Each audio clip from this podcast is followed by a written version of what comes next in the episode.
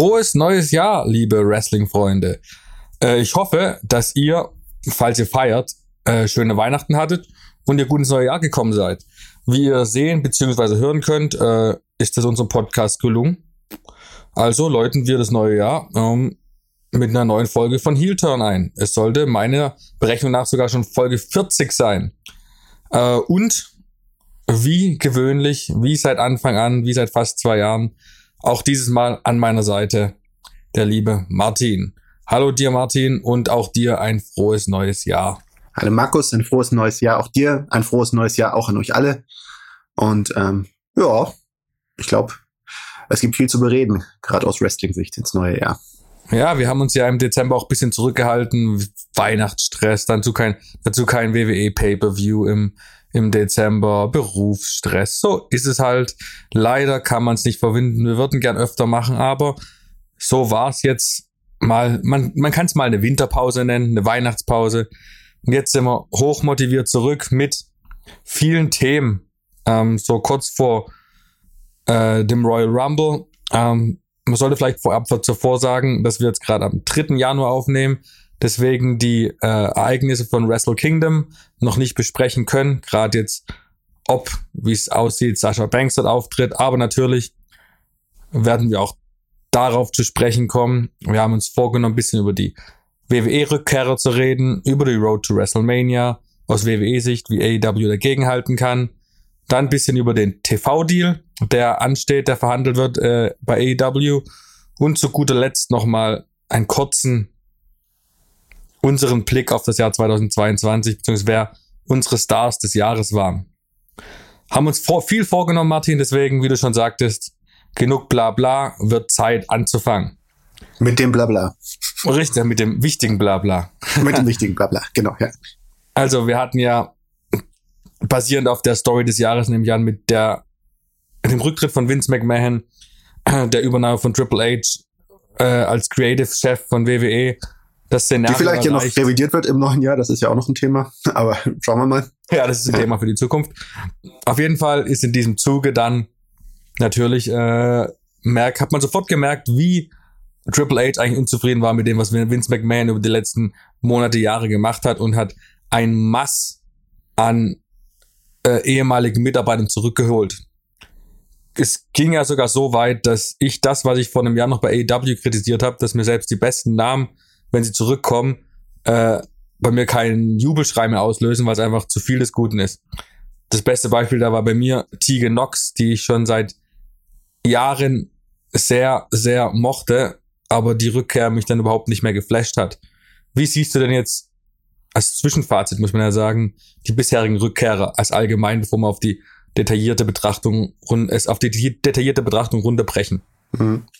Ja, also ähm, ich glaube, ähm, das Zwischenfazit ist, dass es für, für das, was es, glaube ich, äh, in erster Linie eigentlich auch war, erstmal sehr erfolgreich war, denn ähm, es hat auf jeden Fall ähm, es war auf jeden Fall ein Quotentreiber, habe ich, hatte ich das Gefühl, oder ich glaube, ich kann man, kann man sehr stark davon ausgehen, dass einfach dieses Gefühl, dass bei WWE jede Woche jetzt was passieren kann, jede Woche ein Name zurückkommen kann, der, äh, äh, der nicht mehr da war, auf jeden Fall, ähm, ja, speziell der Raw-Quote einen äh, ziemlich, ziemlichen Schub gegeben hat.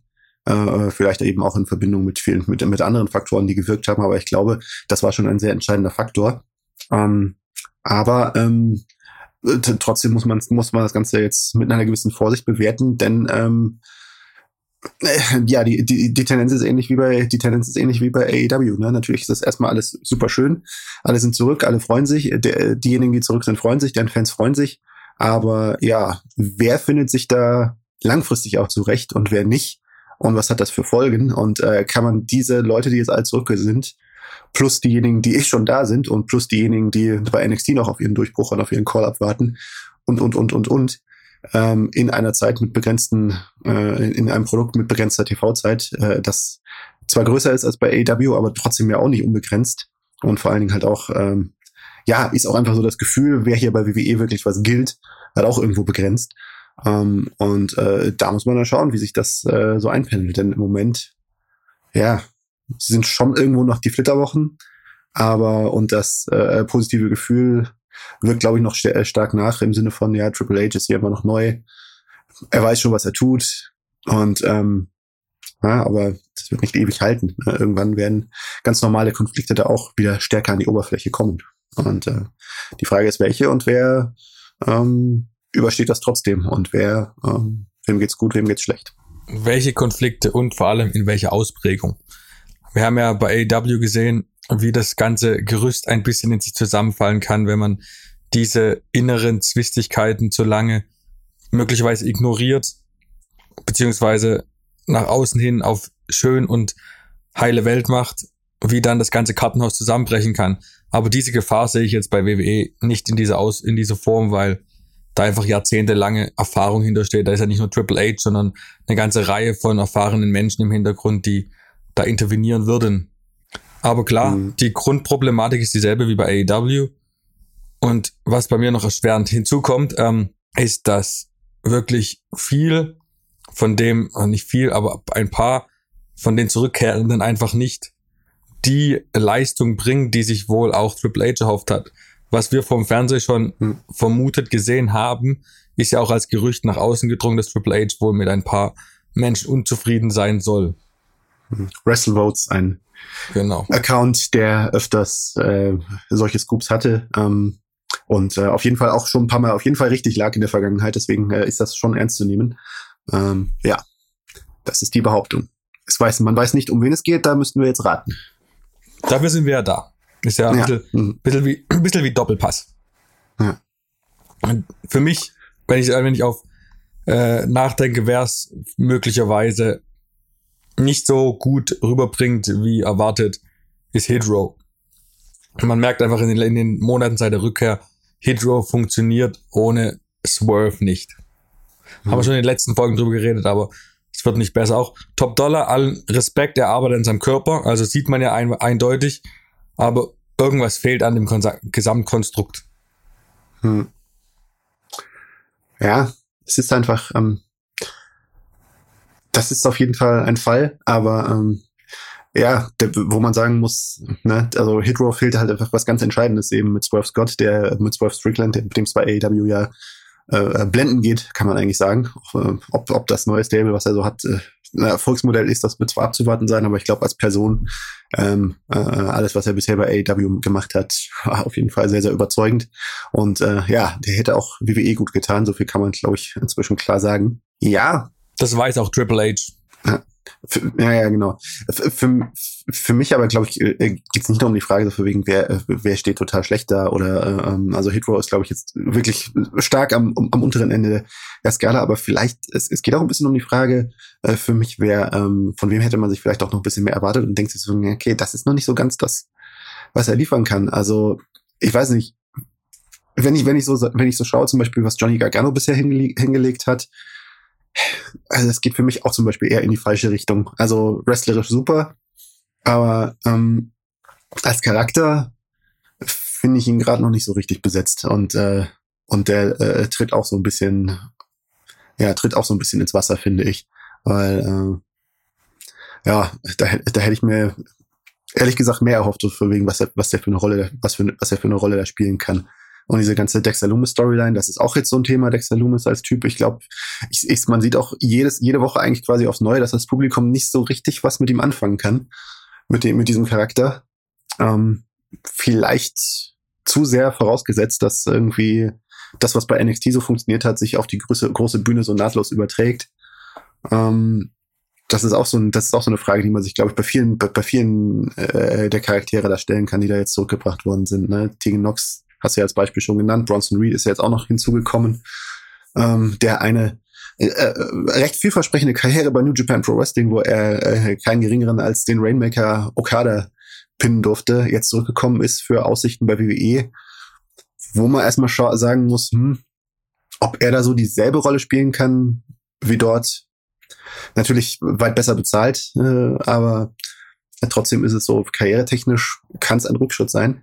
Aber ja, und, und, und so stellen sich da viele, viele einzelne Fragen. Ne? Und äh, ja, Carrion Cross ist auch so ein Thema, das wahrscheinlich bleiben wird und, und, uns, und uns weiter begleiten wird. Äh, ob da in dem wirklich drin steckt, was wo Leute sagen bei WWE, dass in ihm drin steckt.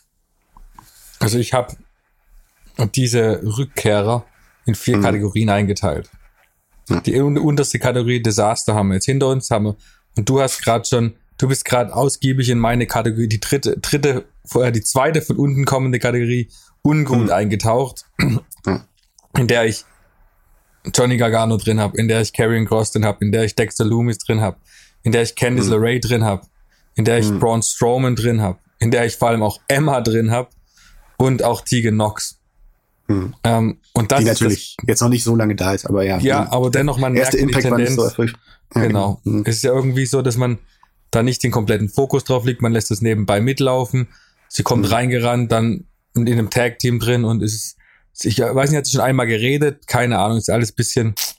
Bronson Reed hast du schon angesprochen, das kann man jetzt noch nicht ganz einschätzen. Ich finde es nur immer wieder merkwürdig und mittlerweile echt ermüdend, dass jeder Mensch, der irgendwie gerade bisschen im Indie, beziehungsweise bei anderen Promotions Erfolg hat, beziehungsweise äh, geliebt wird von Menschen, Leuten im Internet, mit dem Mist zusammengesteckt wird. Immer wieder, dass er immer ein immer wiederkehrendes äh, Mantra, was WWE da durchführt. Jetzt Seit Daniel Bryan. Genau, genau. Ja. Und das ist, ja, ist ermüdend. Also, ich weiß auch nicht, was dazu sagen soll. Im Endeffekt kann man, man nur hoffen. WWE sieht sehr viel in The Miss und in dem, was The Miss so bedeutet. Und äh, auch das Publikum da draußen. Ne? Absolut, ja. Das, das, ja. das kann man hier, glaube ich, sehr stark äh, konstatieren. Definitiv, ja. Jetzt, bis jetzt sehe ich aber noch niemanden, seit äh, Brian Danielson vielleicht, der wirklich davon profitiert hat und, und ob Brian Danielson davon so profitiert hat, weiß ich auch nicht. Na, schauen wir mal. Also, man sieht, das Gros der Leute, die zurückgekommen sind, sind ein bisschen eher am Straucheln. Gerade wie du ganz wichtig zu ernennen, das Johnny Gargano. Obwohl Johnny Gargano aus meiner Perspektive eher nicht selbstverschulden ist, sondern er wird gerade in eine Rolle reingedrückt, die ihn eigentlich nicht so verkörpert. Er ist damals bei NXT mit The Way, mit der The Way-Gruppierung in neue Richtung gegangen. Mhm. Das hat funktioniert. Aber jetzt ist man dieser reine Comedy-Charakter. Ja. Also, der, äh, äh, fand ich fand ich ganz gut zusammengefasst von Pro Wrestling Torch so für wegen someone a dad who likes to tell dad jokes und das ein äh, ein Papa ein Vater der der der Vaterwitze erzählt und nicht kapiert dass er nicht mehr so witzig ist ja ja, ja tatsächlich so ja. Ja. ja. Ist leider also da sehe ich eigentlich schon eigentlich unvermeidlich, dass da irgendwie ein Heel-Turn oder eine Charakterneudefinition kommen muss, um da auf Gleis zu kommen, weil das hat funktioniert bisher echt so gar nicht, eigentlich. Aber ist denn das, muss das, also wenn du dieses Konzept dir vor Augen führst, ist das nicht eigentlich schon vorhersehbar, dass es scheitert? Wenn Leute Johnny Gar an Johnny Gargano denken, denken sie an gute Matches, denken sie an Jumper versus Gargano, mhm. an Adam Cole versus Gargano. Äh, mhm. Und dann kriegt man so einen Gargano äh, aufgetischt dann ist doch klar, dass mhm. eine Unzufriedenheit entsteht. Ja, Könnte es nicht auch sein, Dexter dass es ein Loomis, Teil von dem gerade gerade mit Dexter Loomis da irgendwie sich zusammentut, der halt äh, ja, im Ring das halt so gar nicht rüberbringt und äh, ja, also das ist halt, also ich, ich finde halt diese ganze Story finde ich halt irgendwo seltsam. Ich meine, ich, ich, wir haben ja schon mal drüber geredet, das ist halt so ein Experiment, es ist halt was anderes. Aber für mich krankt diese ganze Story auch zum Beispiel daran, so für wegen, da, da ist, da findet so viel statt und wird so viel vorausgesetzt im Sinne von, was der Zuschauer gar nicht gesehen hat, ja. Die Leute sollen irgendwie mit Dexter Loomis mitfühlen, weil er von The Miss aufs Kreuz gelegt wurde um sein Geld und hast du nicht gesehen, aber das ist ja alles, hat sich ja alles nicht vor den Augen der Fans abgespielt, ne? Ja. Sondern das ist, wird so alles erzählt und man soll davon irgendwie emotionalisiert sein, aber ist man ja gar nicht, wenn man das Ganze halt gar nicht, gar nicht fühlt, ja. Und das ist halt, und daran krankt für mich diese ganze, ganze Story. Dexter Loomis, Johnny Gargano, The Mist es ist, ja, keine Ahnung, haut nicht hin. Das funktioniert nicht. Das ist ja auch ein Kritikpunkt, der zum Beispiel bei den Episode 1 bis 3 bei Star Wars ganz oft angekreidet wurde, dass man die, den Wandel von Anakin Skywalker hin zu Darth Vader, der wird einem vor, dem wird einem, der wird einem nicht gezeigt, sondern vorgesetzt. Hm. Die Fakten werden einem nicht gezeigt, sondern so ist es. Und dann ist er so. Und hm. dieser Weg dorthin ist ja egal in welchem Entertainment-Medium wir uns befinden, der Weg, der interessiert. Und wenn das nicht off offensichtlich gezeigt wird oder nicht klar gezeigt wird, ist es halt schwierig, den Charakter der Masse zu verkaufen. Hm. Naja, genau. Und bei Johnny Gargano bin ich mir fast sicher, dass sich da was ändert und weil Triple H glücklicherweise weiß, was er für einen Goldschatz in diesem Wrestler hat. Bei mhm. Vince McMahon kann man sich vorstellen, dass es jetzt gewesen wäre. Bei Triple H mhm. kann man sich, glaube ich, sicher, sicher sein, dass das keine zwei, drei, vier Monate mehr geht. Ja. Nee, da kann man, äh, das ist auf jeden Fall etwas, was äh, dem, an dem ganzen Triple H-Regime schon deutlich ist, dass man merkt, okay, er ist äh, lernfähig. Ja. Man weiß, er verändert Dinge, ist, glaube ich, auch geduldiger. Ähm, ja, keine Ahnung. Sah, sah man schon, sah man schon in vielen Dingen, dass er auch einfach so an Sachen arbeitet und dass auch, dass auch eine Feedback-Kultur, äh, so eine Kritikkultur da auch herrscht, die, glaube ich, anders ist als bei Vince McMahon, der einfach, wenn er gesehen hat, irgendwas funktioniert nicht, wird die Story halt gekippt von einem Tag auf den anderen. Der Darsteller hängt im Catering rum und äh, die nächste Entlassungswelle ist schwierig. Ist dann schon wieder bedrohlich für denjenigen, wer auch immer es ist. Ja, ja. ja. Hm. Ähm, bleiben noch vier, eigentlich fünf Akteure. Ähm, hm. OC, also Carl Anderson und Luke Gallows, Mia Yim, Bray Wyatt und Dakota Kai. Für mich ähm, haben OC, die Good Brothers und Mia Yim extrem von der äh, Gruppierung mit AJ Styles profitiert. Ich fand das bisher stimmig und verglichen mit allen anderen, fast allen anderen Rückkehrern, unterhaltsam und gut angebracht. Würdest du da widersprechen? Ja, passen in ihrer Rolle. Also äh, ich finde es nicht schlecht. Also man hatte mal, man hatte mal wieder mal ein Stable geholt, wo man den, das man halt vor Jahren entlassen hat. Äh, Anderson und Gallows. Ähm, ja, ich sag mal so, Anderson und Gallows haben fehlen mir in anderen Ligen nicht, sage ich, sag ich mal ganz offen, äh, mhm. wo sie zwischendurch waren und äh, die Rolle bei WWE, ja, passt, ne? Also solche Teams braucht halt auch, ne? Und äh, schon ganz gut, ne? Als Judgment, als Gegner für Judgment Day haben sie, treiben sie die Story, wo, wo ich natürlich eher Judgment Day als die Stars sehe, die sich, die ja wirklich ja. Heftig angezogen haben in, in vielerlei Hinsicht. Absolut. Äh, unter dem Triple H-Regime. Und ähm, ja, die füllen da ihre Rolle auch gut aus. Ja. Ist halt, was interessant an Carl Anderson ist natürlich die, dass er jetzt quasi schon im Dezember einmal bei New Japan aufgetreten ist und er immer noch Never, Never Open Weight Champion ist. Wenn ihr das hört, dann vielleicht nicht mehr, weil er jetzt gerade an Tamatonga verloren hat bei Wrestle Kingdom. Dennoch diese Kooperation, die quasi in diesem Fall mit New Japan ähm, entstanden ist, zeigt ja auch schon wieder die Offenheit, die das Triple H-Regime führt. Hm. Und da zu sehen, vielleicht kommt ja ein New Japan Wrestler bei, beim Rumble. Wer weiß. Das sind jetzt hm. so schöne Träumereien, die man jetzt wirklich bisschen ähm, hm. führen darf und kann. Hm, hm, hm. Ja, ja, ja. Glaube ich, wird schwierig. Hon. Das wäre politisch sehr heikel, aber ja. Hm. Ja, auf jeden Fall. Ja. Mal sehen. Na, dennoch bin ich zufrieden mit dem, was mit den drei bis jetzt passiert ist. Und was ich ganz oben ein, äh, einrangiere, ist ähm, Bray Wyatt natürlich. Natürlich ist jetzt nicht alles perfekt, aber mhm. der wird. Der erste Auftritt äh, von Uncle Howdy, den fand ich sehr der war der Maske. Schlimm. Aber ja. Der zweite, der zweite war dann schon wieder, okay, gut, äh, äh, gut reagiert. Die Maske sieht jetzt gleich mal viel besser aus und äh, so kann man weiter damit arbeiten und alles gut, ja. Definitiv, ja. Und ja. es ist noch stimmig, funktioniert noch.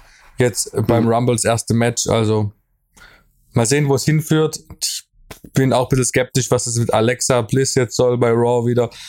Äh, da hast du ja auch schon öfters äh, argumentiert, dass das nicht so deine Art von Unterhaltung ist. Es ist, weißt du, ich habe, glaube ich, ein generelles Problem damit.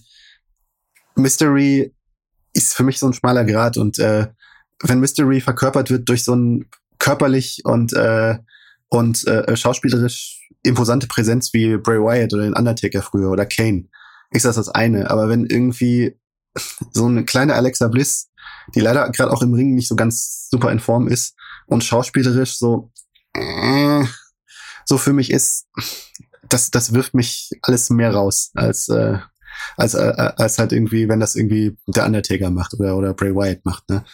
Aber ich bin da vielleicht in der Minderheit oder ich, ich, ich sehe auf jeden Fall viele Leute, die das anders sehen und das total super finden und total, äh, und dass das die total flasht. Und äh, von daher äh, sage ich ja immer, also erlaubt ist, was gefällt. Wenn es anderen, wenn es mehr Leuten gefällt, als es nicht gefällt, dann funktioniert es halt. Ja. Und äh, von daher äh, entscheidet, entscheidet die Mehrheit. Ja.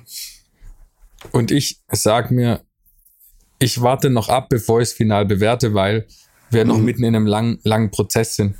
Und mhm. bisher macht der ganze Spaß größtenteils Spaß, insbesondere das, weil LA Knight, weil mit LA Knight halt auch einen wirklich sehr, sehr char charmanten und wortgewandten Gegenpart gefunden hat, der es wirklich alles sehr gut verkauft, auch mitspielt. Also ja, ziemlich guter Griff. Also ja. war keine schlechte, war war äh, war der richtige Instinkt zu sagen, äh, äh, war ja bei Vince quasi schon, er war ja quasi schon halb zur Tür raus bei Vince äh, und äh, nicht nur, dass Triple H da gesagt hat, stopp, sondern auch gesagt hat, so ja, Max Dupree, schöne Idee, aber aber dank, äh, äh, danke, aber aber nein, danke.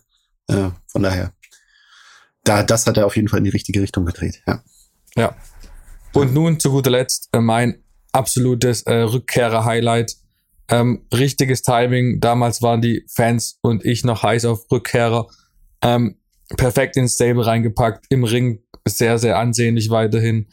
Und einfach es würdig, jede Woche im Fernsehen zu laufen. Dakota Kai.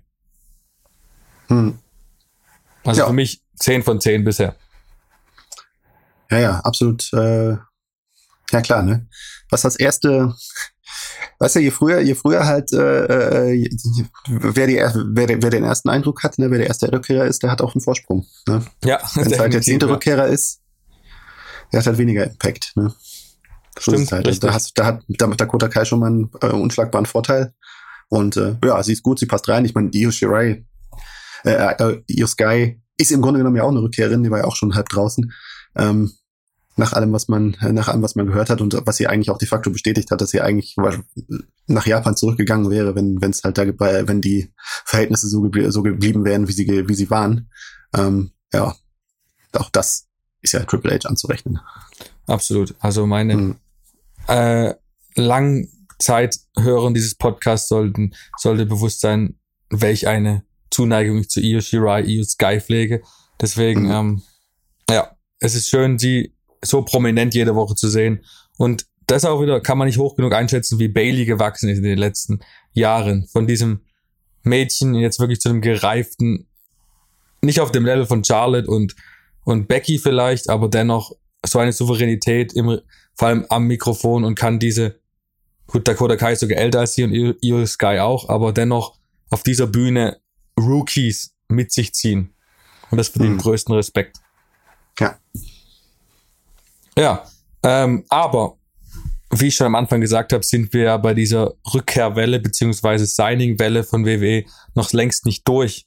Wir haben jetzt erst diese oder letzte Woche äh, erfahren, dass der mexikanische Lucha Libre Dragon Lee, der auch schon bei AEW äh, äh, ohne Vertrag im Fernsehauftritt tritt, tritt, getreten ist, mhm.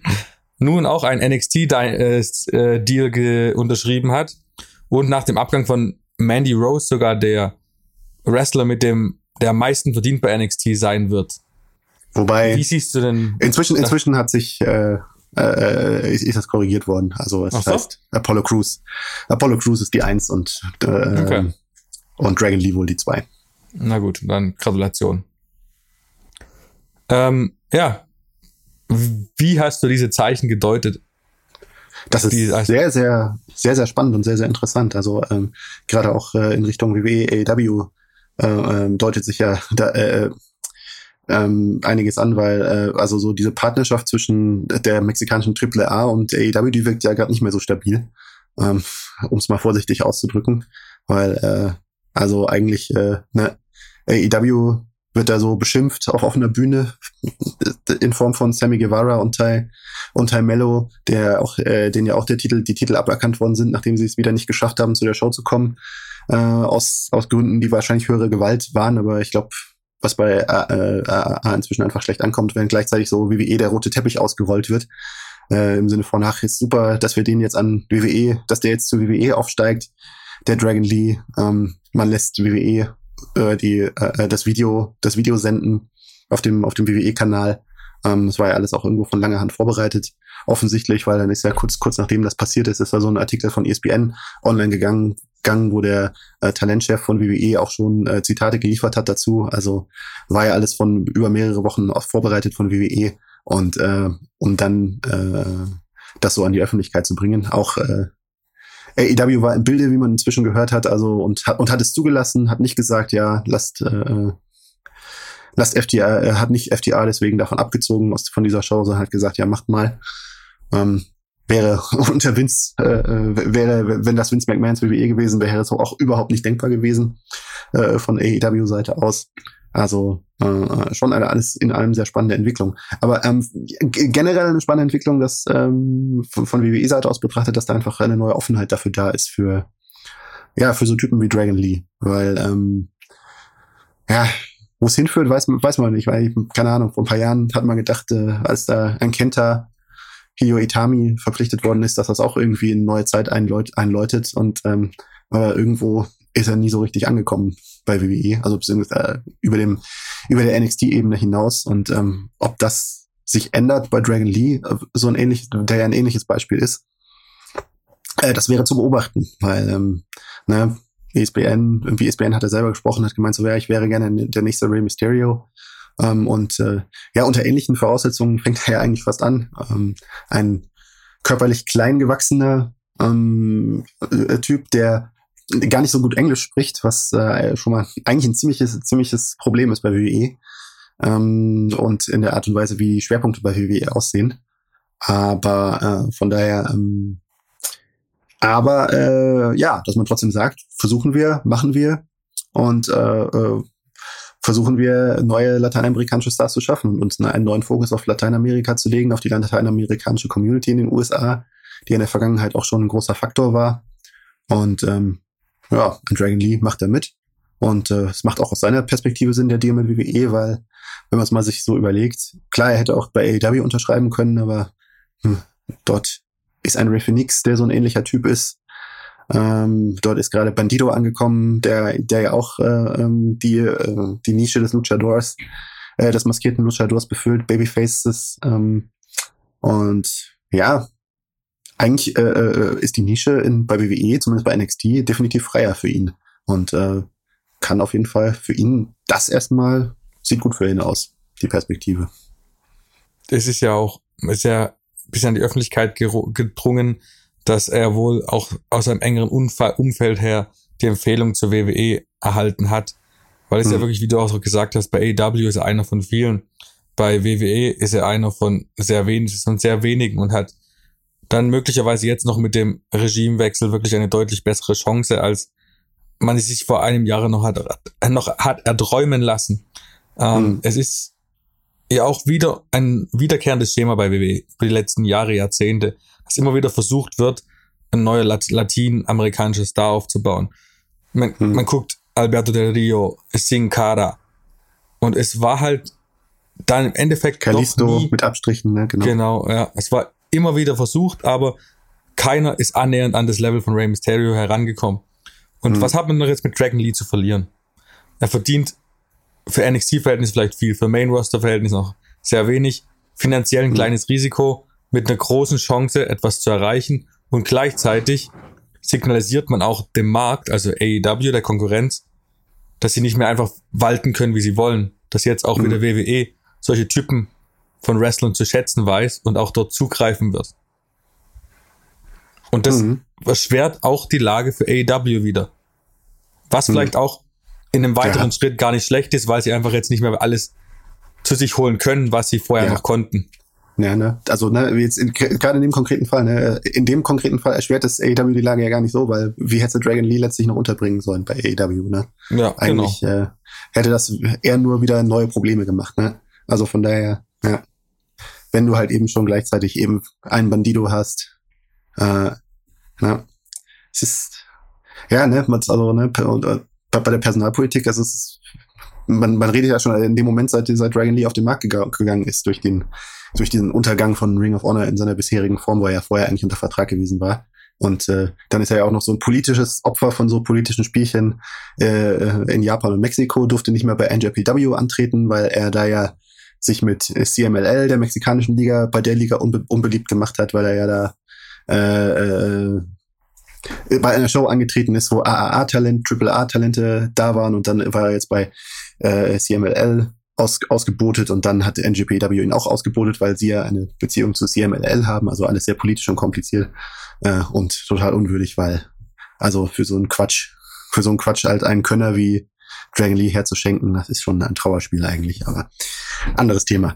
Ähm, ja, und ähm, na genau. Also ne, AEW und WWE sind auch im Konkurrenzkampf um internationale Talente. Das ist ganz klar. Ne? Also äh, Konosuke Takeshita als äh, Beispiel, der sich äh, jemand, der sich für AEW entschieden hat und nach eigener Auskunft der Option WWE auch jetzt gar nicht so viel Raum eingeräumt hat, weil er einfach dankbar ist dafür, was AEW schon für ihn getan hat und das Ganze einfach dem Projekt weiter treu bleiben will und äh, da sich, glaube ich, sicherlich, sicherlich sehr, sehr gute Chancen hat, da eine sehr fundamental große Rolle zu spielen. Aber ähm, für künftige Fälle auch äh, japanische Stars, das ist alles, glaube ich, unter äh, Vince McMahon zuletzt wieder eher runtergefahren worden, diese ganze internationale Perspektive. Äh, jetzt wird sie wieder hochgefahren. Eindeutig, ja. Hm. War ja auch interessant zu sehen, dass äh, wurde, glaube ich, sogar offiziell im Statement, und ist, glaube ich, in einem Newsartikel dann genannt, dass das erst der Anfang einer hoffentlich äh, Einstellungswelle von WWE ist, in der internationale Top-Talente wieder im Fokus rücken. Das heißt, wir werden auch in den nächsten Wochen, Monaten, Jahren weiterhin den Versuch von WWE sehen, solche Talente an sich zu binden. Hm. Ja, aber man muss trotzdem, trotzdem dann auch äh, im Blick behalten. Aber wie viele von denen können sie denn präsentieren und wie? Ja. Das Gut. ist die Frage, ne? NXT bei UK. NXT, äh, bei NXT ist die Lücke schon noch groß, finde ich. Gerade im Männerbereich gibt es jetzt nicht ja. unglaublich viel hochtalentiertes Personal. Ja, aber NXT UK, was ist draus geworden? An NXT Europe, was, was, was, was immer noch äh, als so Skizze vor uns nur liegt, äh, wo man nicht weiß, äh, wie sie, äh, äh ne, wie sie in die Tat umgesetzt wird. Also, klar, ne? Bei NXT gibt es viele internationale Talente, aber ich man steht schon so ein bisschen rätselnd davor, so, okay, hm, wie, die haben da noch einen Tyler Bate in der Hinterhand, ne, der unfassbar gut ist. Sie haben einen Ilya Dragunov, unseren äh, deutsch-russischen Lokalmatador, der unfassbar gut ist. Sie haben einen äh, Blair Davenport. Blair Davenport, äh, Axiom, der äh, Kollege aus Spanien. Also lauter unfassbar gute, unfassbar gute Leute, wo man sich fragt, so, also das geht schon bei NXT eher unter. Ja. ja es wird eine Herausforderung, den allen ihren angemessenen Platz zu geben. Ja. Absolut. Bailey Matthews, um, ähm. der Charlie Dempsey, der Sohn von William Regal, auch ja wieder da. Auch so eine Geschichte. Ja. Genau. So sieht's aus. Ähm, hm. Ich würde aber gerne noch, bevor wir auf die Road to WrestleMania gehen, noch mal kurz äh, über kurz FTA anschneiden, weil deren Vertrag ja auch wohl jetzt im Frühling ausläuft, wenn ich es richtig in hm. Erinnerung habe. Und Interessant die Formulierung, so, dass sie sagen, wir glauben, er läuft im Frühjahr aus. Genau. Also keiner hat den Überblick. Ja. Deswegen, ähm, da deutet sich, äh, es deutet sich nichts an, aber es ist ja schon alles möglich. Mehr als man mhm. noch vielleicht vor einem Jahr gedacht hat. Ja, Wie ganz klar. Du denn das, das die, die, Lage ist bei FTA fundamental anders geworden durch Triple H. Durch die Ereignisse bei AEW, was um CM Punk und um CM Punk passiert ist, ja auch nochmal zusätzlich. Aber wesentlich ist ja einfach die Sache, äh, dass sie vor einem Jahr wo dieses Gerücht schon mal aufgegangen ist, so für wegen WWE, äh, äh, will sie, würde sie zurück wollen. Und äh, darauf hatte Dex Howard ja quasi eigentlich die Antwort gegeben, die, glaube ich, auch einfach die realistische Sache war, ja, okay, WWE will uns zurück, aber wollen sie uns wirklich zurück oder wollen sie nur, dass wir nicht mehr bei AEW sind? Ja.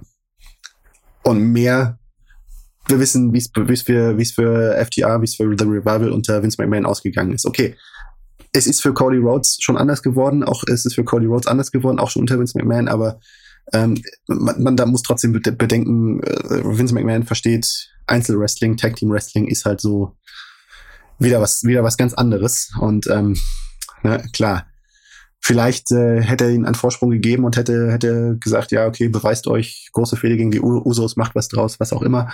Aber wir wissen, dass äh, es beim letzten Mal damit geendet ist, dass sie sich gegenseitig den Rücken rasiert haben vor laufender Kamera. Ähm, ja, genau. Ähm, von, und äh, das Ganze nicht, nicht so richtig ernst zu nehmen war. Klar, sie waren Tag Team Champions bei, bei Raw, bei SmackDown, aber man muss ehrlich sein, sie haben nicht, nichts gegolten bei WWE im Endeffekt. Ja. Also hättest du, hättest du, wären sie nicht da gewesen, wäre auf dem Papier ihre Gerungenschaft geringer. Jetzt haben sie Vermächtnis ist ihnen, glaube ich, sehr wichtig und das könnten sie jetzt bei WWE wirklich ausbauen. Jetzt haben sie wirklich eine Chance, bei WWE was zu gelten. Äh, WWE wird sie mit Geld zuscheißen, äh, definitiv, wenn sie, äh, äh, wenn sie sich, wenn sie einwilligen, kommt, kommt zu uns. Und ähm, ja, der Faktor ist CM Punk, wo er am Ende landen wird, gibt's ja auch Neuigkeiten. Also es, äh, Dave Meltzer hat so jetzt anklingen lassen, dass äh, es nicht so, doch nicht, dass, dass, dass es Andeutungen gibt, dass CM Punk im, in diesem, im laufenden Jahr gar nicht mehr aus seinem Vertrag bei AEW rauskommen wird. Also, dass er weiter auf der Strafbank abgekühlt wird. Ähm, für ein eventuelles WWE, für ein, vor einem eventuellen WWE-Wechsel. Das ändert natürlich vielleicht auch für FTA die Lage.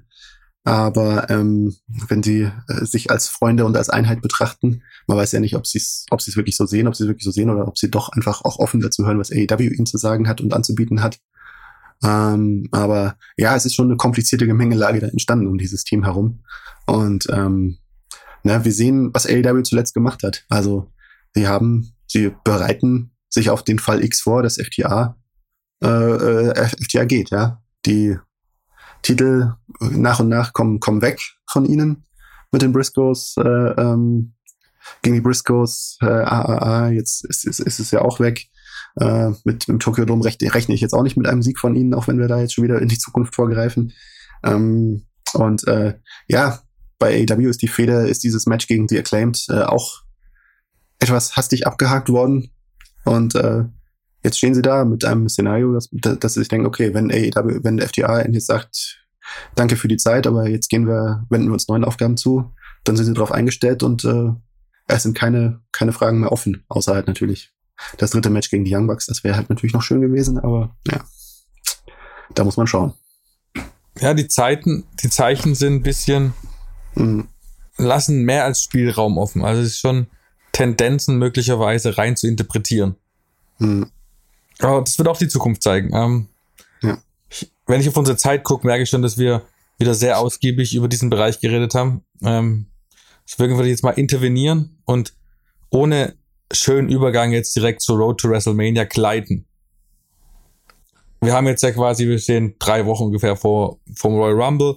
Das heißt, wie jedes Jahr der Beginn zur Road to WrestleMania wenn wir an die Road to WrestleMania denken, denken wir natürlich an die, an die äh, Ziegelsteine, die großen Blöcke, die bewegt werden, damit alles sich in die richtigen Bahnen liegt. Wir haben auf der einen Seite, wer wird der Gegner von Roman Reigns? Erst wenn wir das wissen, wissen wir, wie die andere Card aussieht. Dann wird John Cena da sein.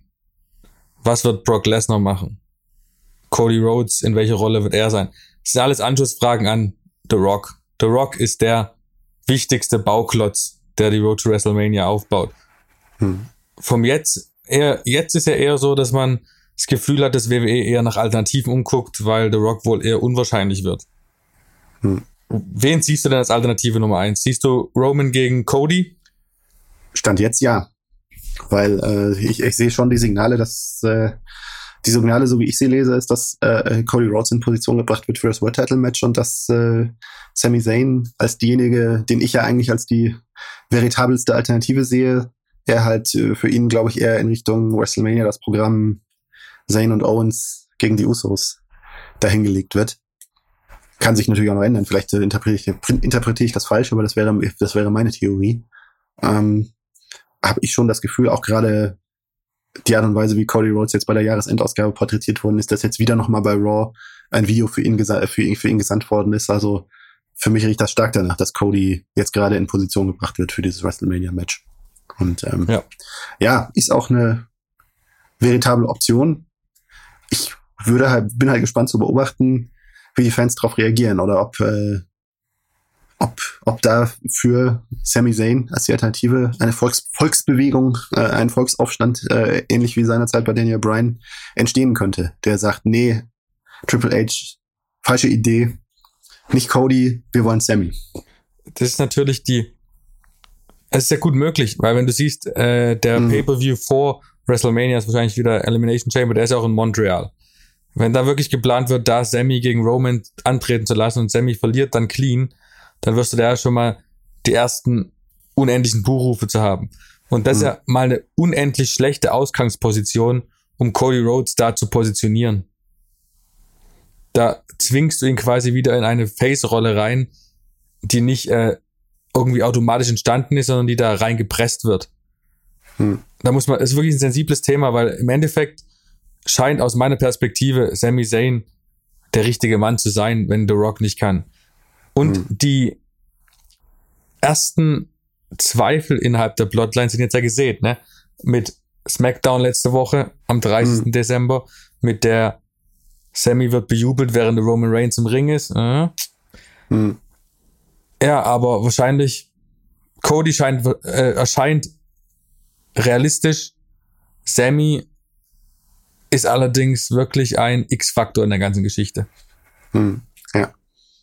Ich, ich sehe halt Cody, Rhodes halt als, als denjenigen, der, der definitiv auf den äh, WWE da langfristig setzen will, weil ich sehe halt Cody Rhodes als denjenigen, der in einer Zeit, wo Roman, wo sie Roman Reigns immer mehr verse versehen will, sehe ich ihn schon langfristig als denjenigen, der diese Gesamtrolle, ne, so als derjenige, der, der, der äh, ne, hier an, an als larger than life Persönlichkeit, als als derjenige, der äh, WWE in allen Richtungen repräsentiert an allen Ecken und Enden, den du zu jedem Medientermin schicken kannst, den der einfach so eine absolut repräsent äh, äh, äh, perfekte repräsentative Figur ist, ähm, sehe ich ihn da schon vor, vorne und auch vor Sami Zayn, der wenn, wenn der an der Spitze so wie ich steht, ständig, kommen neue Fragen auf. Ne? Dann, dann ist die Frage, was, äh, was, was wird dann jetzt mit dieser Saudi-Arabien-Sache, ne? dass er da nicht erwünscht wird, während, während was bei WWE ja doch weiter, weiter stark im Vordergrund steht. Äh, andere politische Sachen werden vielleicht auch mal Thema, äh, äh, die, die ihn so umtreiben, die vielleicht äh, gerade jetzt noch nicht jeder auf dem Zettel hat. Seine ganze, ja, manche, manche politische Einstellung, die er hat, äh, dass er äh, zum Beispiel neulich im äh, vor ein paar Jahren im Interview gesagt hat, er würde niemals in Israel antreten. Hm.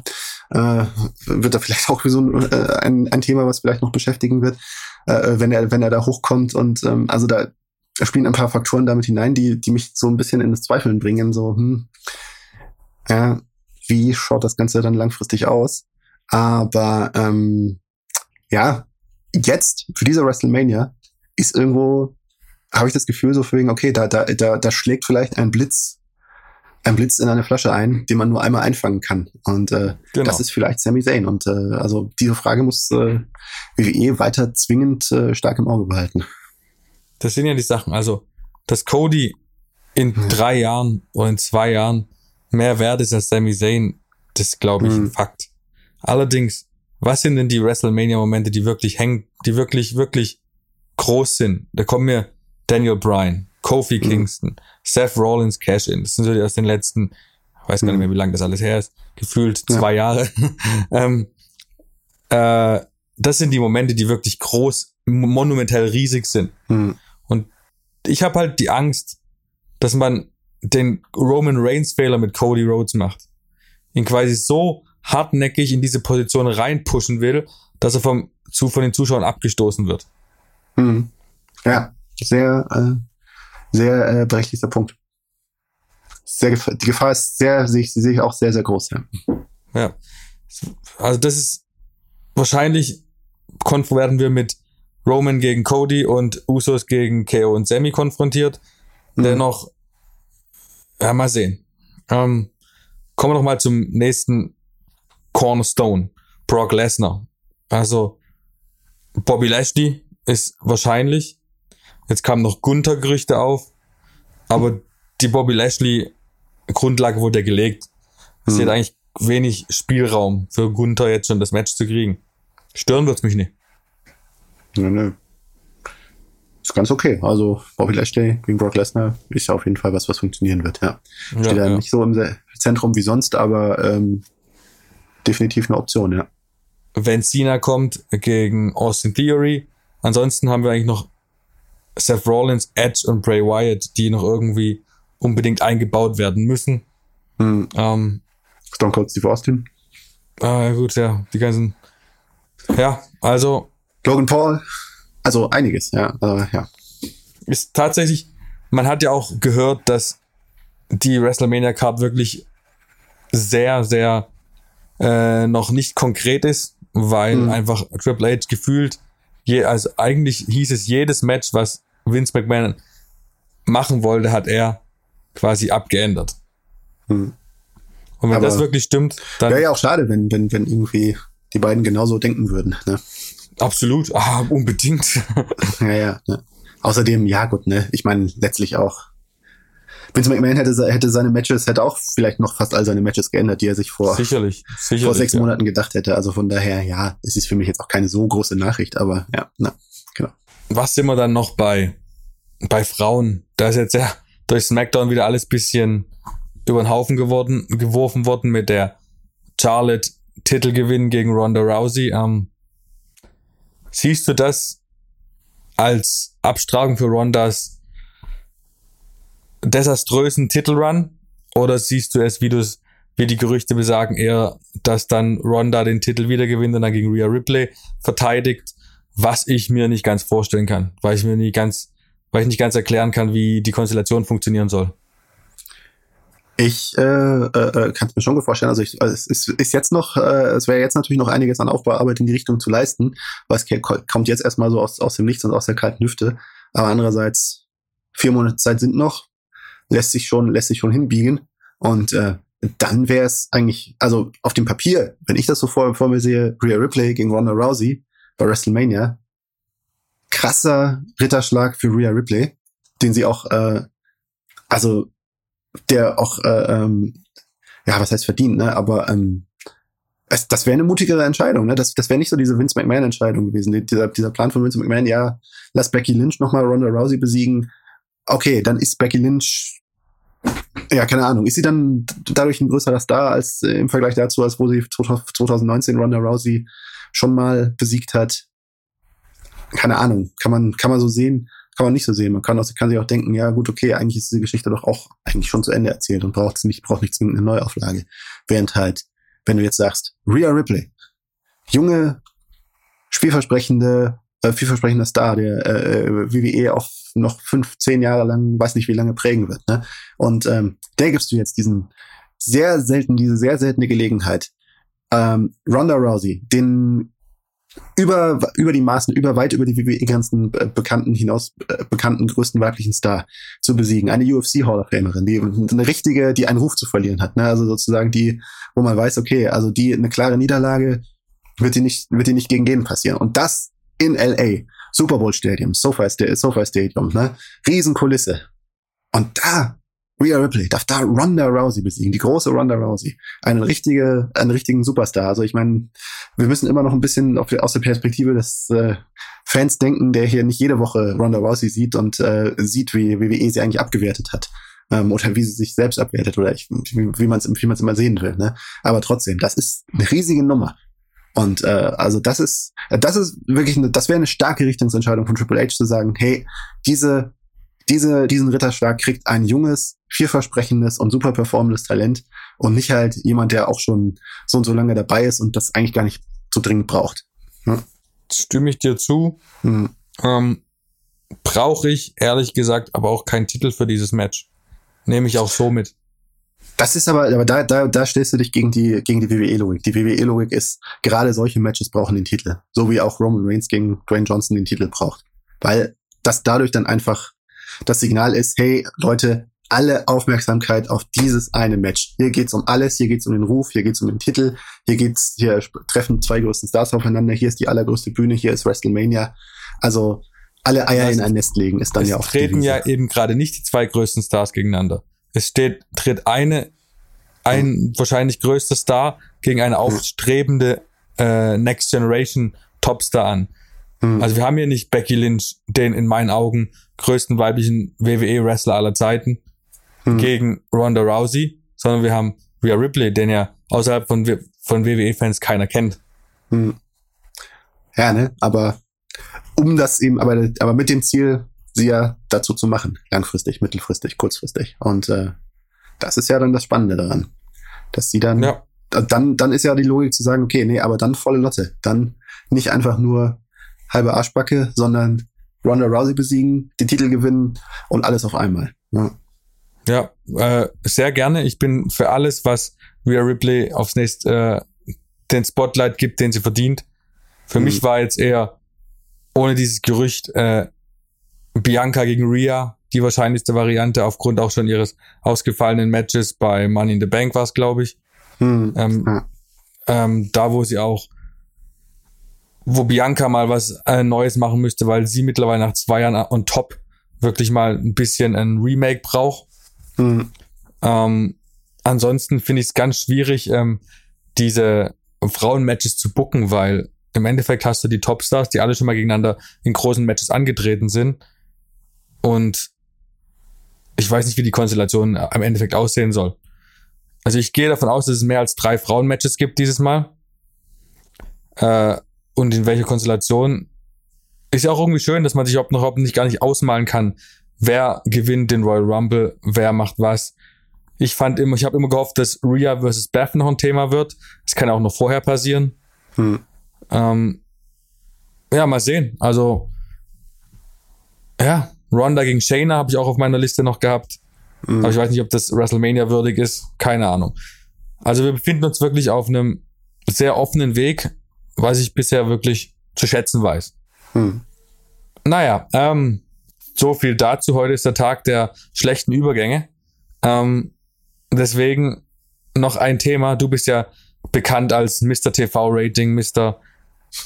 TV äh, bei AEW und WWE. Deswegen ein Thema, was dir sehr am Herzen liegt äh, und was auch große Auswirkungen auf die ganze Wrestling-Landschaft in diesem Jahr haben wird, ist der anstehende äh, neue TV-Deal von AEW. Lass die Hörer doch mal kurz wissen, wie groß dieses, dieser Deal sein kann, beziehungsweise wie wichtig er für AEW und auch WWE ist.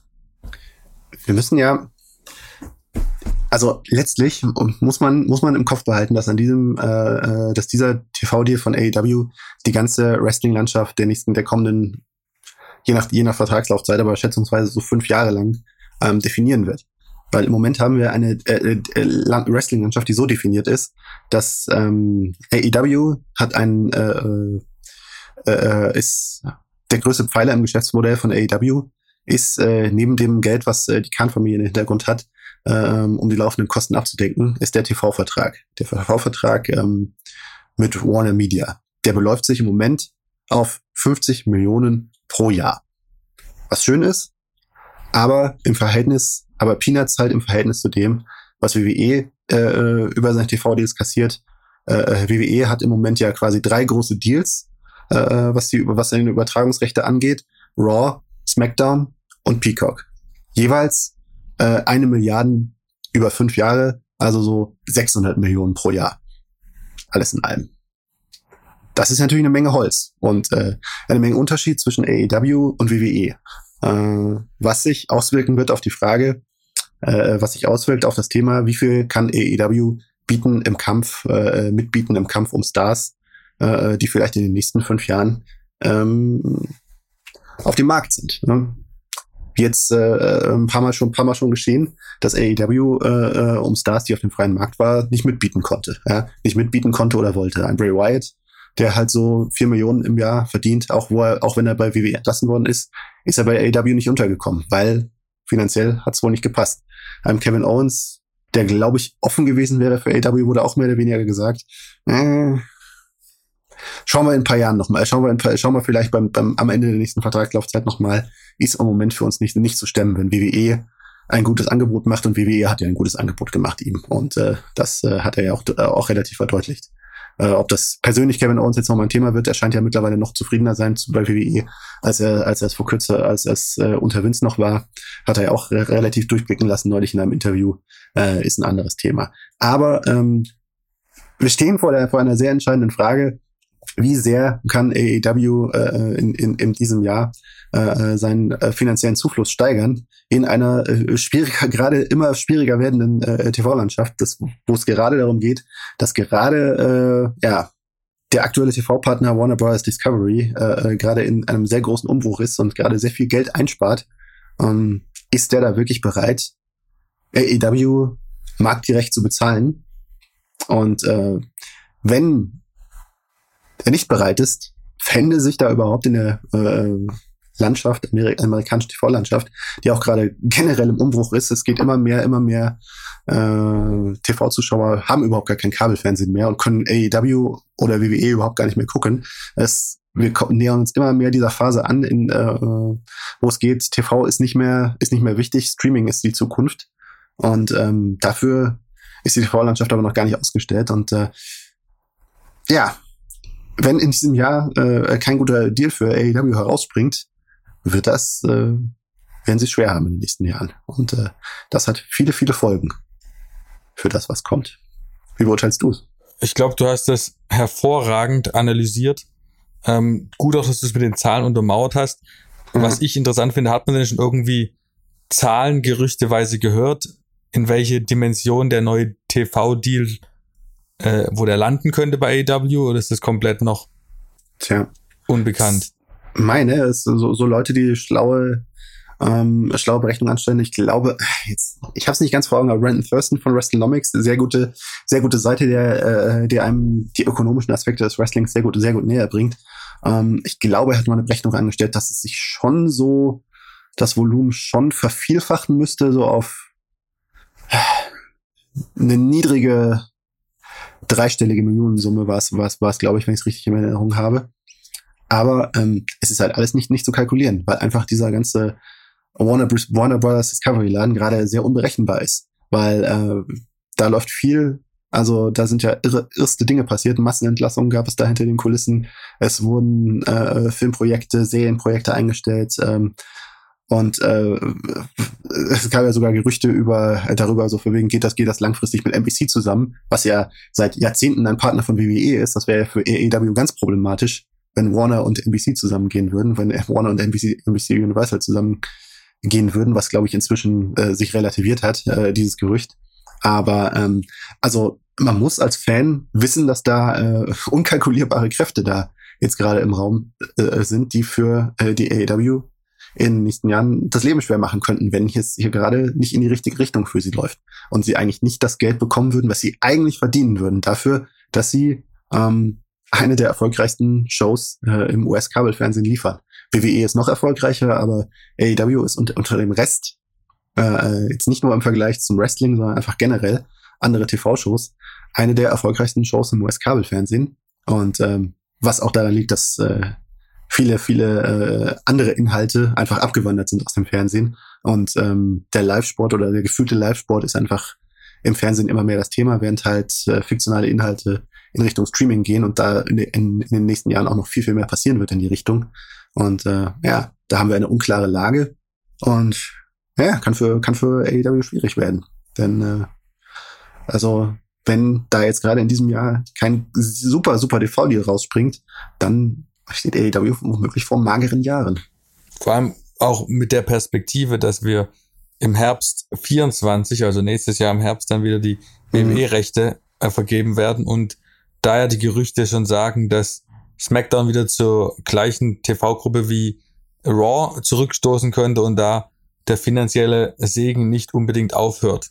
Was auch spannend wäre, dann wäre, denn, denn dann wäre die Frage, wäre Fox, diejenigen, die dann die Gelackmeiterten werden, wäre das eine Alternative für WWE, äh, für AEW? Mittelfristig ja. vielleicht, ne?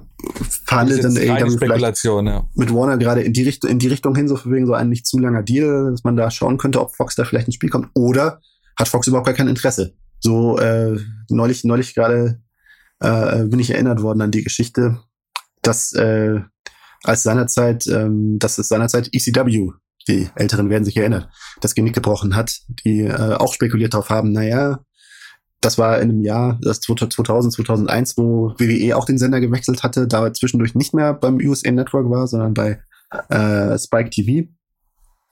Damals noch TNN, ich weiß nicht mehr, CNN, Spike TV.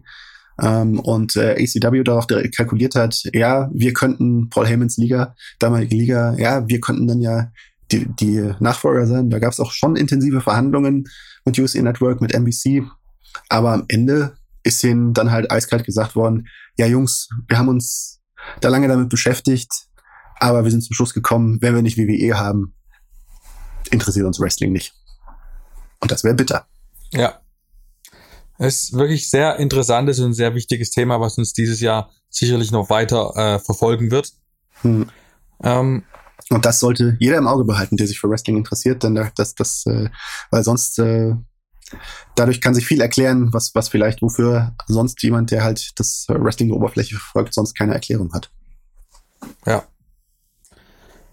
Gut, und äh, zum Abschluss dieser unterhaltsamen Folge würde ich gerne nochmal über die Wrestler bzw. die Wrestlerin des letzten Jahres zu sprechen kommen.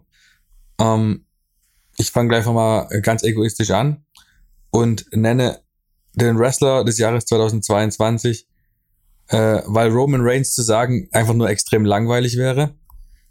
Das habe ich letztes Jahr schon gesagt übrigens. Deswegen habe ich letztes Jahr Brian Danielson gesagt. sage ich dieses Jahr nicht Sami Zayn, ich sage nicht John Moxley, ich sage nicht Seth Rollins, ich sage nicht MJF, ich sag Will Osprey.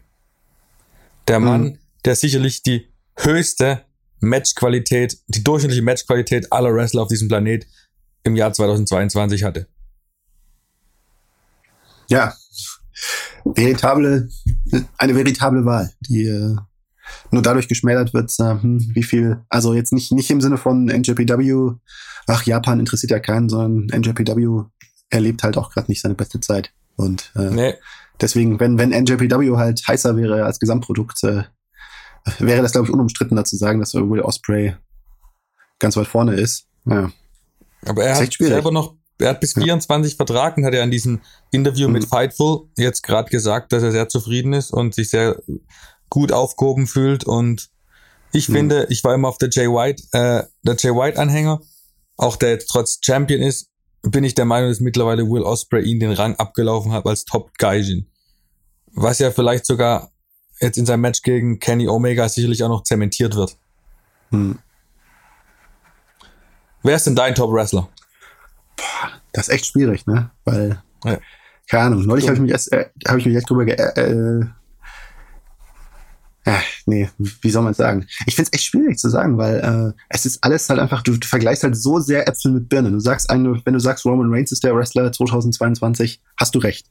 Wenn du sagst, John Moxley ist der Wrestler 2022, hast du recht, denn äh, Absolut, aus einer anderen ja. Perspektive war John Moxley, also für AEW, in einer sehr, sehr schwierigen Situation und äh, unter Voraussetzungen, die echt nicht leicht waren, ähm, war, war, waren John Moxley und Chris Jericho ähm, äh, äh, Retter in der Not, Retter in höchster Not äh, mit dem, was sie in diesem Jahr geleistet haben, im Ring und außerhalb des Rings. Jim, äh, beide. Also äh, äh, stehst du halt auch super da. Also ach, es ist, ich finde es echt schwierig. Das sind ja auch ja. Aussagen, die gibt's ja kein richtig und falsch. Das ist ja, ja das ja. Gute dran. Das heißt, alle, die jetzt unsere Auswahl lächerlich reden wollen, die können ja gerne uns Kommentare schicken mit ihren Antworten mhm. und das ist vielleicht eine ganz coole äh, Diskussionsgrundlage für die nächste Folge. Ja, ja. Also jetzt hau mal einen raus. Ich sage. Nee, ich sag Roman Reigns. Ich bin Mainstream. Ja. So, kann man nichts, kann man nichts falsch machen mit. Ja. Was ich persönlich, wer, wer mir persönlich wirklich sehr viel Freude bereitet hat dieses Jahr bei NXT und bei WWE, äh, Sola Sikoa. Das ist unglaublich. Was, mhm. man, was mit dem richtig gemacht wurde, ist unfassbar. Mhm. Und auf der anderen Seite haben wir vorhin schon angesprochen, Swerve, Strickland, grandios. Also, ja, die, die beiden werden sicherlich in einer der nächsten fünf Jahre, kann ich mir gut vorstellen, dass die als mein Top-Wrestler genannt werden. Hm. Die Damen, jetzt darfst du mal anfangen. Jetzt darf ich mal anfangen. Damen 2022 sah ich ganz vorn bei den Damen. Ah, tough. Aber eigentlich, es war das Jahr von Bianca Belair. Ja, gibt es leider sagen. echt nicht viel zu deuten, weil bei mhm. AW gibt es niemand, der da jetzt so dauerhaft mitspielen konnte. Jamie Hayter sicherlich noch nicht. Auch Tony Storm. Thunder Rosa wäre vielleicht möglich gewesen, wäre sie mhm. nicht verletzt gewesen. Jade Cargill ist noch nicht da, aber es gibt mhm. auch bei WWE und sonst, also ich kenne leider Stardom nicht so gut, um da irgendwas einschätzen zu können. Kyrie hat der ganzen Liga ja ein bisschen Aufschub, äh, internationalen Aufmerksamkeit gegeben, aber so eine Konstant von Januar bis Dezember wie Bianca Belair hat, glaube ich, meines Wissens kein andere weibliche Wrestlerin dieses Jahr gehabt. Hm, ja, wenn, also Japan-Experten können mir sagen, was, äh, wer, bei, wer bei Stardom weiter vorn war. Ich muss ehrlich sagen, da bin ich auch nicht so, auch nicht so super firm, um da jetzt die, die finale Antwort zu geben zu können. Aber ähm, ja, ist jetzt auch wieder die ist natürlich eine sehr amerikanisch geprägte Sicht. Aber genau, so ist richtig. es halt auch oft, ja. ja. Ja, leider. Da fehlt mir einfach die Zeit. Noch nach New Japan, mhm. AW und WWE, dann noch Stardom. Würde gerne, aber leider spielt das Leben mit. Aber jetzt noch kurz ein Ausblick auf 2023. Ich sag's ganz kurz und bündig. Meine Tipps für Wrestler des Jahres nächstes Jahr. Dieses Jahr Rhea Ripley und Cody Rhodes und oder MJF. Mhm. Ja, Rhea Ripley sehe ich auf jeden Fall ganz weit vorne bei den, ganz weit vorne bei den Frauen. Ja, oder Sascha Banks, Mercedes Vanado, wenn sie denn die Entscheidung trifft, die ich vermute, aber oder Monet die Banks, Entscheidung schon ja. im, Sack, im Sack ist. Das ist da, das wäre dann das Dark Horse in diesem Rennen. Ja, ist richtig. Ja, genau. Ähm, muss man schauen. Müsste man, müsste man dann mal schauen. Ähm, ja, Rest des Jahres. Mhm. Tja, ja. MJF ist gefordert. Kann er es, kann er bringen? Reißt er das Jahr, Ja, reißt er das das ist- Jahr ab? Ne, die, Das ist sein Jahr, jetzt muss er liefern. Jetzt muss er jetzt, liefern. jetzt, jetzt muss er liefern. Wenn nicht, äh, ist, ne, Roman Reigns, glaube ich, jetzt glaube ich jetzt äh, 2024 nicht nochmal machen. Ansonsten ist halt Cody Rhodes gefragt wahrscheinlich. Ja, das ist, glaube ich, das sind so die offensichtlichen Tipps, die wir jetzt Das wären die offensichtlichen. Tipps, ne, aber wir können aber natürlich auch komplett überrascht werden. Und das ist ja das Schöne. das Absolut. Spannende. Ja, genau, richtig. Ja. Ähm, so eine, so eine Daniel Bryan Dynamik hat noch nie geschadet. Mhm, absolut. Aber ich wollte noch ein was, wenn wir gerade, wenn du gerade noch Sascha Banks ansprichst, sagen. Ähm, ich denke immer, ich höre, ich lese immer, WWE äh, kann Sascha Banks eigentlich nicht abgeben. Wenn ich mir den Frauenkader von WWE ansehe, sag ich, WWE braucht Sascha Banks eigentlich nicht. Aber WWE kann sich nicht leisten, Sascha Banks an AEW zu verlieren. Das ist meine Ansichtssache. Ansicht zu dieser Thematik. Sch- Schwierig. Ich, ich sage, ich sehe die eine große Gefahr, dass sich WWE bei Sasha Banks in einen historischen Irrtum hineingesteigert hat. Einfach, ähm, weil ich sehe, einfach die Daten, die ich vor mir habe, sehe ich, dass Sasha Banks eigentlich der zusammen mit Becky Lynch der größte über allem stehende Star sein müsste. Ich war etwas perplex, als ich gelesen habe, die Einschätzung fing, ja, wir sehen sie in den nächsten fünf Jahren nicht vorn, diese interne Einschätzung, die da an Dave Meltzer Wrestling Observer hinangetre hinangetreten worden ist. Also, ähm, ja, ne? Ich weiß, was Leute sagen werden, ja, Sascha Banks ist doof, viel großes Ego, äh, großes Ego, unprofessionell, bla bla bla, hast du nicht gesehen. Kann man so sehen. Man kann aber auch sagen, was ist die Henne und was ist das Ei? Also sie wird, sie erfährt bei WWE nicht die Wertschätzung, die sie verdient hätte. Das ist für mich ein Fakt. Ähm, ob's sie zu früh, ob WWE zu früh damit angefangen hat, diese mangelnde Wertschätzung zu vergeben, oder ob sie es selbst irgendwie sich zu Schulden, ist, zu Schulden kommen hat lassen, das ist halt eine philosophische Frage, die, die man, glaube ich, jetzt ewig, ewig lange diskutieren kann. Aber ähm, ich sehe schon so eine ähnliche Dynamik und ich, äh, ich, ich glaube, es äh, hat für mich auch gepasst, dass Dex Howard äh, von FTA äh, das, das angestoßen hat. Der hatte, glaube ich, da einen ganz äh, weisen Blick auf diese Sache, Sache, Sache draufgelegt. Nämlich, ähm, ja, manche halten für Sascha, Sascha Banks für arrogant, aber ähm, sie ist ein ähnlicher Typ wie wir. Was äh, für für die einen arrogant klingt, ist für, ist für uns Leidenschaft und ein Kampf darum, äh, äh, ein Kampf darum, ein intensiver Kampf darum, was einem zusteht. Und äh, Sasha Banks hat von WWE nicht bekommen, was ihr zusteht. Äh, äh, ihrem Potenzial, ist ihrem Potenzial nicht gerecht geworden bei WWE. Und äh, ja, jetzt nimmt sie die Sache anscheinend, am Anschein nach in die eigene Hand und äh, äh, ist zu beweisen, ob sie es schafft, das, was ihr zusteht, sich auf anderen Wege zu holen. Und äh, spannende Frage des nächsten Jahres. Ja, das, das, was du jetzt gesagt hast, äh, spiegelt ja in gewissem Maße meine Aussage von vorher wieder. Also nicht, dass, klar, das, deswegen meine ich ja, Sasha Banks ist ein unglaublich großer Star, aber vom, von der Qualität, die das WWE, weibliche WWE-Roster hat, braucht man Mhm. sie eigentlich nicht. Aber allerdings, die Star Power irgendwo anders ziehen zu lassen, ist halt ein Desaster theoretisch. Ja, aber andererseits, vielleicht ist es auch unvermeidlich, weil irgendwo WWE ist vor so und so vielen Jahren, AEW ist dar- daraus entstanden, dass WWE einfach nicht alle hat glücklich machen können. Und äh, Ja. so und so viele Stars, so und so viele männliche Stars einfach äh, bei WWE nicht bei WWE die Perspektive hatten, sich dort zu entfalten. Und so ist AEW überhaupt erst entstanden. Und bei den Frauen steht einfach, vielleicht schicksalshaft, dasselbe einfach bevor. Es kann WWE nicht einfach auf, auf ewig die Heimat für alle Frauen, für alle weiblichen Stars bleiben, die halt irgendwie was gelten. Und äh, ohne dass einer sagt, hm, ist mir hier nicht genug, was mir hier geboten wird. Und äh, ich, ich verdiene mehr. Und äh, dass sie sich dann halt anderswo umschauen. Ja. Ja. Ja. Vollkommen richtig. ja. Und das war's dann für heute. Wieder länger als geplant, aber Ja, so ist es, wenn einmal ins Schwätzen kommt. Schwätzen. so ist es. Findet den Herrn Martin unter Wrestlerzähler auf Twitter, mich at HeelTurnMarkus. Folgt uns über überall, wo man Podcasts hören und folgen kann. Spotify, Deezer, Apple Podcast, auf sport1.de. Äh, liked und folgt uns auf der Sport1 Wrestling Facebook-Seite, diskutiert mit. Ähm, es werden sicherlich auch wieder schöne Zitate zu dieser Folge ähm, gepostet. Da könnt ihr eure Meinung drunter setzen oder gerne auch unbedingt äh, eure Lieblings eure Wrestler des Jahres 2022 und Tipps für 2023. Das kann man sicherlich bei einer zukünftigen Folge gut aufnehmen äh, und darüber reden. Ansonsten bis zum nächsten Mal. Vielen Dank, Martin.